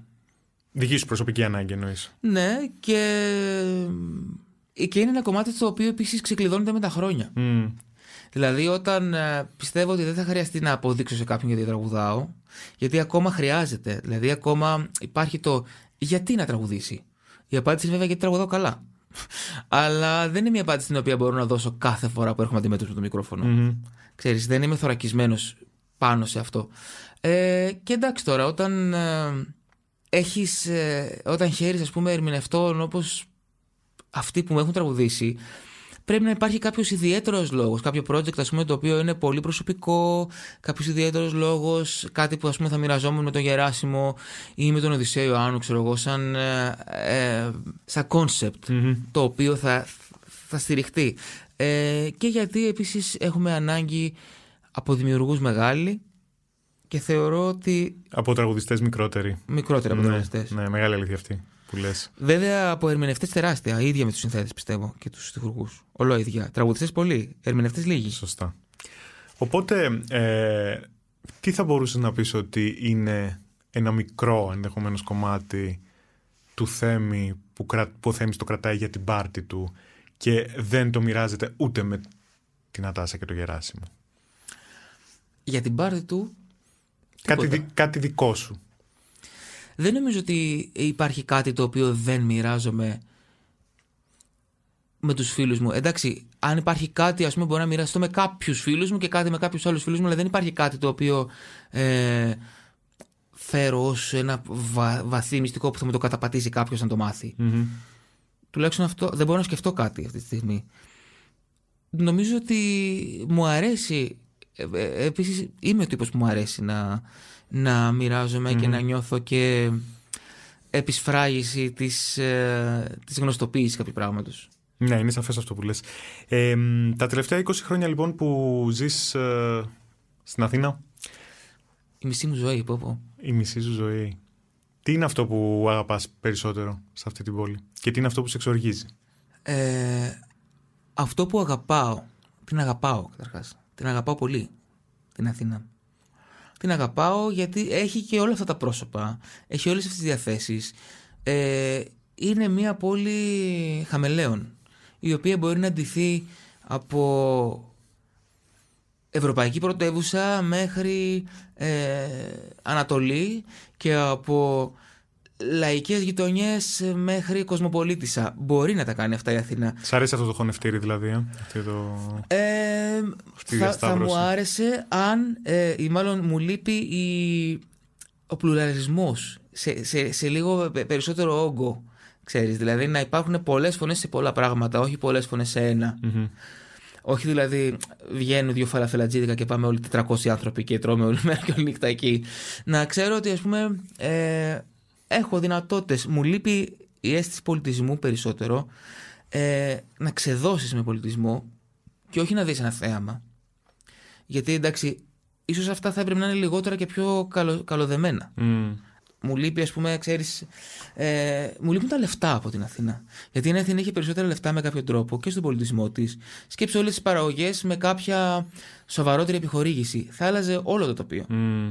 σκέψου τα πάντα ε, με το να, να μπορούν ας πούμε, οι άνθρωποι να, να βλέπεις μια έκθεση και να γίνεται πάντα σοβαρή δουλειά. Να ξέρεις ότι εγώ θα πάω και θα δω 15 σοβαρά πράγματα, όχι 3. 15 μεγάλα events, όχι 2. Να μην έχω με την ασφάλεια ενός μεγάλου οργανισμού μόνο για να δω ένα ωραίο πράγμα γιατί ο άλλος ο κακομοίρης το κάνει από την καρδούλα του, αλλά δεν υπάρχει η μία για να γίνει. Να μην ξέρεις ότι τρει-τέσσερι μεγάλοι οργανισμοί λοιπόν, ναι. δημιουργούν αυτά που ε, ξέρουμε από, το, από πριν ότι θα γίνουν σωστά. Αυτό, αυτό ναι. Ε, και ε, αυτές οι φωνές να μπορούν να ακουστούν περισσότερο. Μου λείπει αυτό. Μου λείπει ε, η, η προοπτική της τέχνης. Αυτό. Ποιο πιστεύεις ότι είναι το μεγαλύτερο σου δημιουργικό αποθυμένο μέχρι τώρα; Κάτι που θα ήθελες να κάνεις πάρα πολύ. Έχει ασχοληθεί με πάρα πολλά πράγματα. Ε, Όπως ανέφερες και ναι. πριν, έχεις γράψει για θέατρο, για κινηματογράφο, ε, συνεργασίες πολλές, πέρα από την ε, αγαπημένη τριάδα. Τι είναι το, αυτό που δεν έχεις κάνει ακόμα και θέλεις να το εκπληρώσεις τα επόμενα χρόνια. Αισθάνομαι αρκετά γεμάτος και θα ήμουν γαϊδούρη ε, αν ε, σου έλεγα ότι δεν έχω απολαύσει πράγματα πολύ. Ε, νομίζω ότι τα μεγάλα μου αποθυμένα που δεν ξέρω αν θα, θα δώσει ποτέ η μοίρα να γίνουν είναι το Netflix και η Χαρούλα Λεξίου. Καλά, είναι καταπληκτικό αυτό τώρα, έτσι όπως το, έτσι όπως το θέτεις. Το Netflix και η Χαρούλα Λεξίου. Άρα μουσική δηλαδή για κάποια σειρά ταινία του Netflix. Και για τη φωνή. Και για τη φωνή της Χαρούλας. Ναι, που πλέον ε, έχει αποσυρθεί όμως αυτό το Ναι, αλλά όχι δισκογραφικά. Όχι δισκογραφικά, οπότε υπάρχει, υπάρχει ελπίδα και για τα δύο. Έτσι. Καλά, το Netflix κάποια στιγμή θα έρθει και στη χώρα μας, πιστεύω, κάποια παραγωγή ελληνική θα γίνει. Οπότε. Ελπίζω, δεν ξέρεις. Να το ακούσουν, να το ακούσουν αυτό που λέμε τώρα, οι υπεύθυνοι. Netflix, παιδιά. Netflix, χαρούλα. Παναγιά μου. Ωραία, για τη Χαρούλα. περίμενε. Λοιπόν, αυτό να, θέλω, θα ήθελα λίγο να το αναλύσουμε λίγο περισσότερο. Ναι. Για τη Χαρούλα το καταλαβαίνω απόλυτα, δεν χρειάζεται να πεις τίποτε παρα, παραπάνω από αυτό. Θα ήταν η απόλυτη μουσα, νομίζω, για σένα. Για το Netflix όμως συγκεκριμένα γιατί; Λόγω της τεράστιας αποδοχής σε παγκόσμιο επίπεδο, του global uh, στοιχείου; Όχι της διεθνούς Λόγω του ότι ε, ουσιαστικά τα όνειρά μας τα φτιάχνουν οι αναφορές μας. Και τα, η, η, μεγάλη μουσική αναφορά τα τελευταία χρόνια είναι το Netflix. Είναι ο τρόπος που διαχειρίζονται οι άνθρωποι τις μουσικές. Γιατί εγώ, mm. όπω καταλαβαίνεις, ε, βλέπω ας πούμε, το The Crown. Βλέπεις και, μια σειρά και ακούς και ακούω τα κλαρινέτα. Βλέπω φυσικά και τι γίνεται. Αλλά δεν, δεν υπάρχει περίπτωση να μην ε, ε σκαλίσω πώς διαχειρίζεται ο συνθέτης τη σκηνή ή πώς, ας πούμε, πόσο συχνά επαναλαμβάνεται ένα θέμα ή ποια διαχείριση κάνει, ποιο μοτίβο, ποια, τι, τι μορφολογική διάθεση έχει το, το, το, το υλικό. Οπότε θα ήθελα να μου πούν, ξέρεις τι θεμή, πάρε και κάνε αυτό. Γράψε το θέμα αυτής της κομικής σειράς, ξέρω εγώ, ή αυτού του δράματος, ή αυτού του larger than life ε, epic ε, πράγματος και βάλε μια συμφωνική να κλαίει. Ωραίο. Ε, μια και το αναφέρεις, το ήθος, το τουρκικό, το, το είδες. Όχι. Το είναι από αυτά όμως που θα δω. Γιατί Πρέπει να το δεις οπωσδήποτε. Πολλοί φίλοι μου ναι. το ανεβάζουν το ήθος και θέλω να το και δω. Και στο δικό σου το κομμάτι το, το, της σύνθεσης ε, και ε, του μουσικού soundtrack, τέλος πάντων, καταπληκτικό. Θα, θα, θα εστιάσει σίγουρα σε αυτό. Νομίζω. Είναι από τα εναπομείναντα λίγα πράγματα που δεν έχω δει. Για το υπόλοιπο της καραντίνας. Ναι. Ο έρωτας, τι ρόλο έχει παίξει στη ζωή σου μέχρι τώρα; Ε... Σε επανέφερα στην πραγματικότητα μετά από αυτά που συζητάμε.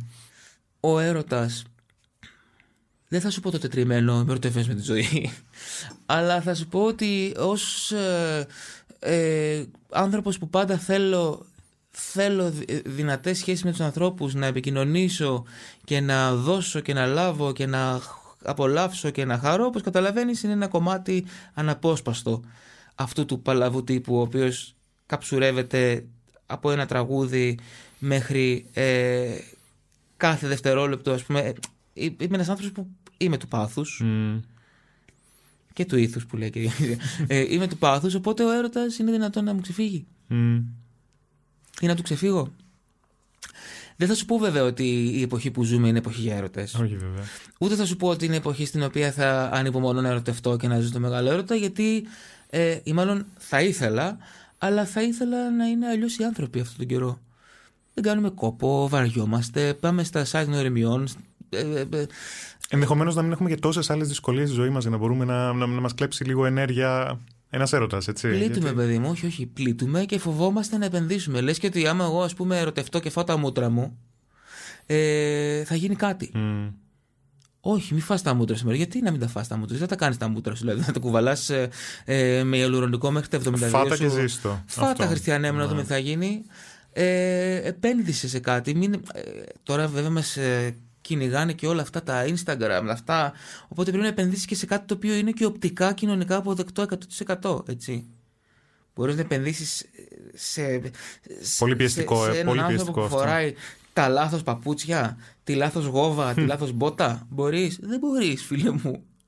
Δεν μπορείς καν να πεις ότι εγώ θα ερωτευτώ και, και, και μαζί θα βρούμε μια κοινή πορεία. Πρέπει να είναι έτοιμο το προϊόν, εσύ έτοιμο να μην υπάρχει ανάγκη εξερεύνησης, να υπάρχουν ε, οι μεταφράσεις όλων μπροστά στα, στα μάτια σου και να, συ- να, να φτιάξουμε ας πούμε την προσωμείωση της σχέσης. Όχι τη σχέση που φτιάχνεται με το σε γνωρίζω σε ένα μπαρ, σε μια παρέα, σε μια φιλία, σε ξαναβλέπω, σε ξαναβλέπω. Δεν καταλαβαίνω κιόλας τι μ' αρέσει, τι μ' αρέσει. Μετά μ' αρέσει, μετά αυτό μιλάμε παραπάνω ένα βράδυ, έρχεται το βράδυ που μιλάμε 6 ώρες και στο τέλος του αμήχανα φιλιόμαστε, σ' άρεσε, δεν σ' άρεσε. Πού είναι αυτό; Όλα τα στάδια που έκαναν μια ανθρώπινη επαφή, μια ανθρώπινη σχέση, σχέση. Ναι, Αυτό. Αυτά τα οποία ενδυναμώνουν. Είναι ακριβώς όπως μου έλεγαν οι διαιτολόγοι πάντοτε. Τα κιλά που χάνονται ε, αστραπιαία μπαίνουν και αστραπιαία. Ότι λοιπόν η, η επιτυχία που έρχεται αμέσως κάνει μπαμ. Χωρίς να παιδευτείς, χωρίς να έχεις τη μουσική καλλιέργεια, χωρίς να έχεις την αισθητική καλλιέργεια, την ψυχολογική, την ασφάλεια. Ε, Πολύ εύκολα μπορεί κάτι να σε ρίξει. Βγάζεις κάτι, ας πούμε, επόμενο και δεν έχεις τις δικλείδες να μην πέσεις. Το, ή- το ίδιο είναι επιτυχία. Το ίδιο είναι ε, ο έρωτας. Το ίδιο είναι με όλα. Τα λεφτά. Οτιδήποτε έρχεται χωρίς ε, την προετοιμασία του, χωρίς τη φυσική του άνθηση, μαραίνεται αμέσως. Θέμη Καραμουρατίδη, μου άρεσε πάρα πολύ όλο αυτό το, ε, ή- όλες αυτές τις τελικές ατάκες που μου είπες. Ε, ειδικά ο σχετισμός της διαιτολογίας με τον έρωτα ήταν καταπληκτικός νομίζω. Ε, λίγο πρωτού κλείσουμε, πες μου, εκτός από το δίσκο ε, με τη Μελίνα Κανά, τι άλλο ετοιμάζεις αυτό το διάστημα; Καταρχάς έχουμε τίτλο για το δίσκο ή όχι ακόμα; Ε, δεν ξέρω αν κάνει να το πω, αλλά θα το πω Ωραία. γιατί είμαι. και- γιατί έτσι γουστάρω, ρε φίλε, θα Τέλεια. το πω. Ε, νομίζω ότι θα κάνω τα πάντα για να λέγεται η Σπίθα. Μάλιστα. Ε, σε στίχους Λιζέτας Καλημέρη, Οδυσσέα Ιωάννου, ε, η Μαρία Τζορτζάκη γράψει ένα υπέροχο τραγούδι και οι δύο Λίδα Ιρμάνη. Ε, ένα υπέροχο τραγούδι που ετοιμάζουμε με τον ε, Πάνο Μουζουράκη, είμαι πολύ χαρούμενος και τον Γεράσιμο Βεγγελάτο. Ε, και αυτό είναι τώρα, το έφαγε καραντίνα το κακομύρικο και αυτό, το φουκαριάρικο. Ε, και πάρα πολλά πράγματα που είναι ε, πολύ, πολύ σ- ε, στην, στην αρχή τους και με πολύ, πολύ διάθεση. Σκέψεις να για το φτιάξουν. live της εποχής του, του θερισμού έχουμε. Δηλαδή Καθημερινά. Το... Σήμερα, ας πούμε, έτσι, καθώς ναι. κόμμα στο ταξί, είπα να στείλω στον Άρη το Ζέρβα κάτι που θέλω ε, για να τον Το ρωτήσω. έχετε αν στήσει αυτό- δηλαδή αυτό. Είναι στο μυαλό σας υπάρχει. Και απλά Έχουν περιμένουμε... γίνει καταρχάς οι πρώτες πρόοδες Μμ. ούτως ή άλλως, γιατί ήταν να παίξουμε Ναι, επίσης. ναι. Ε, οπότε ένα κομμάτι του έχει καλυφθεί. Αλλά το καινούριο υλικό δηλαδή, μέσα στι άκρες έχουμε βρει τον τρόπο του. Αλλά αυτό που με νοιάζει πάντα εμένα είναι να μιλήσει το παλιό υλικό με τη γλώσσα του καινούριου. Και να συνομιλήσουν με έναν ε, τρόπο ε, ίσο. Κατάλαβες, να, να έρθουν όλα στην, ε, στο ίδιο σύμπαν. Μάλιστα. Και θέλω να γίνει, νομίζω θα γίνει. Θα δούμε βέβαια. Καταρχάς θα γίνουν τα live. Α ελπίσουμε να το δούμε το συντομότερο δυνατό. Είναι ζωτική σημασία για όλους μας, νομίζω, να επιστρέψουμε στις μουσικές σκηνές, στα κλαμπ, παντού, όπου ε, παράγεται και διανέμεται η μουσική. Ε; Μακάρι. Έχω να σου πω επίσης και σε αυτό μπορώ να σου πω κάτι ακόμα. Έχουμε Βέβαια, χρόνο, ναι. ό,τι θέλεις. Τώρα που είπες διανέμεται η μουσική, από όλη αυτή την κατάσταση, αν σε κάτι ευνοήθηκε η μουσική βιομηχανία, είναι στο στούντιο και στην παραγωγή και στο ότι μπορούμε να πούμε ότι ο δίσκος, το τραγούδι, το ηχογράφημα, η επίσημη κυκλοφορία έχει, ε, έχει πάρει μια θέση η οποία θυμίζει παλιότερες εποχές και όχι αυτόν τον ευτελισμό που έχει την τελευταία 15 ετία. Ποια άποψη το λες αυτό, ότι είχατε περισσότερο χρόνο ε, να δουλέψετε τις παραγωγές σας; Από την άποψη του ότι ε, ανέβηκαν ε, τα streaming, ανέβηκε η επίσημη κυκλοφορία, το official. Το official ξανά έγινε σοβαρό. Δηλαδή, Δες τις official κυκλοφορίες πριν 6-7 χρόνια και δες πώς βγήκαν φέτος και πέρυσι στην καραντίνα. Έχουν άλλο εκτόπισμα. Κατάλαβες γιατί αυτό ουσιαστικά έχουν να πουλήσουν οι άνθρωποι. Σωστά. Και οι ακροατές αυτό έχουν να ακούσουν πρώτα. Σωστά. Oh, ε, βγάζει νόημα αυτό που ναι. λες 100%. Ωραία. Ε, λοιπόν, Θέμη, σε ευχαριστώ πάρα πολύ για τη συζήτηση που είχαμε σήμερα. Εγώ ευχαριστώ. Το απολαύσα πάρα πολύ γιατί σου είχα πει ότι ήθελα καιρό να το κάνουμε. Και εγώ ήθελα καιρό να το κάνουμε. Αποζημιώθηκα λοιπόν για την αναμονή. Ελπίζουμε να βρήκαν ενδιαφέρουσα την κουβέντα μας και οι ακροατές του Life.gr. Ήταν τα podcast του Life.gr. Αλέξανδρος Διακοσάβας στο μικρόφωνο. Σας ευχαριστούμε για την ακρόαση. Είναι τα podcast της Life.